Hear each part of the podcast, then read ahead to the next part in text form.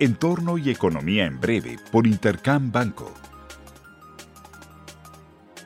El retrovisor. En un movimiento histórico y ante la aceleración de la inflación, el Banco Central Europeo subió la tasa de referencia en 75 puntos base.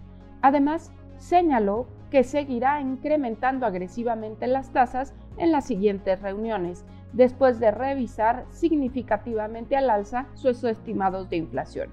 Mientras tanto, en China, la inflación se desaceleró a 2.5% en términos anuales y confirmó que la economía asiática no enfrenta problemas de precios, sino de una muy débil demanda interna. En Estados Unidos, el ISM de servicios registró aceleración por segundo mes consecutivo, a pesar de que se esperaba ver una caída en la actividad. Los ISMs no dan inicio de que la economía estadounidense esté cerca de una recesión y más bien confirman crecimiento robusto en Estados Unidos. En México, el tema más relevante fue el paquete económico entregado por Hacienda al Congreso, que reitera la disciplina fiscal, elemento medular en la administración actual.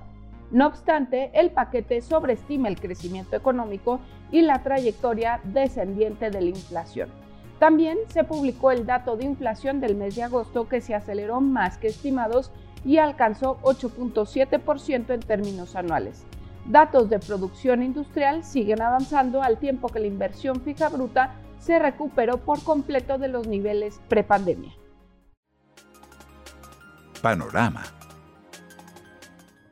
Esta semana se dará a conocer el dato de inflación de agosto para la economía de Estados Unidos. La cifra es crucial para la calibración de expectativas de tasas de interés en los mercados financieros y las estimaciones contemplan una desaceleración en los precios hacia una tasa del 8.1% en términos anuales. Adicionalmente, se publicará el dato de ventas al menudeo del que se espera ver estancamiento durante el mes de agosto. Finalmente, en China se darán a conocer cifras de crecimiento tales como producción industrial, inversión y ventas al menudeo para el mes de agosto, de los que no se espera ver mejoría y podrían dar aún mayores sorpresas de debilidad económica dados los recientes confinamientos en el país. Les deseo una muy buena semana. Yo soy Alejandra Marcos. Esto fue Entorno y Economía en Breve por Intercam Banco. Síguenos en redes sociales y consulta nuestro podcast en intercam.com.mx.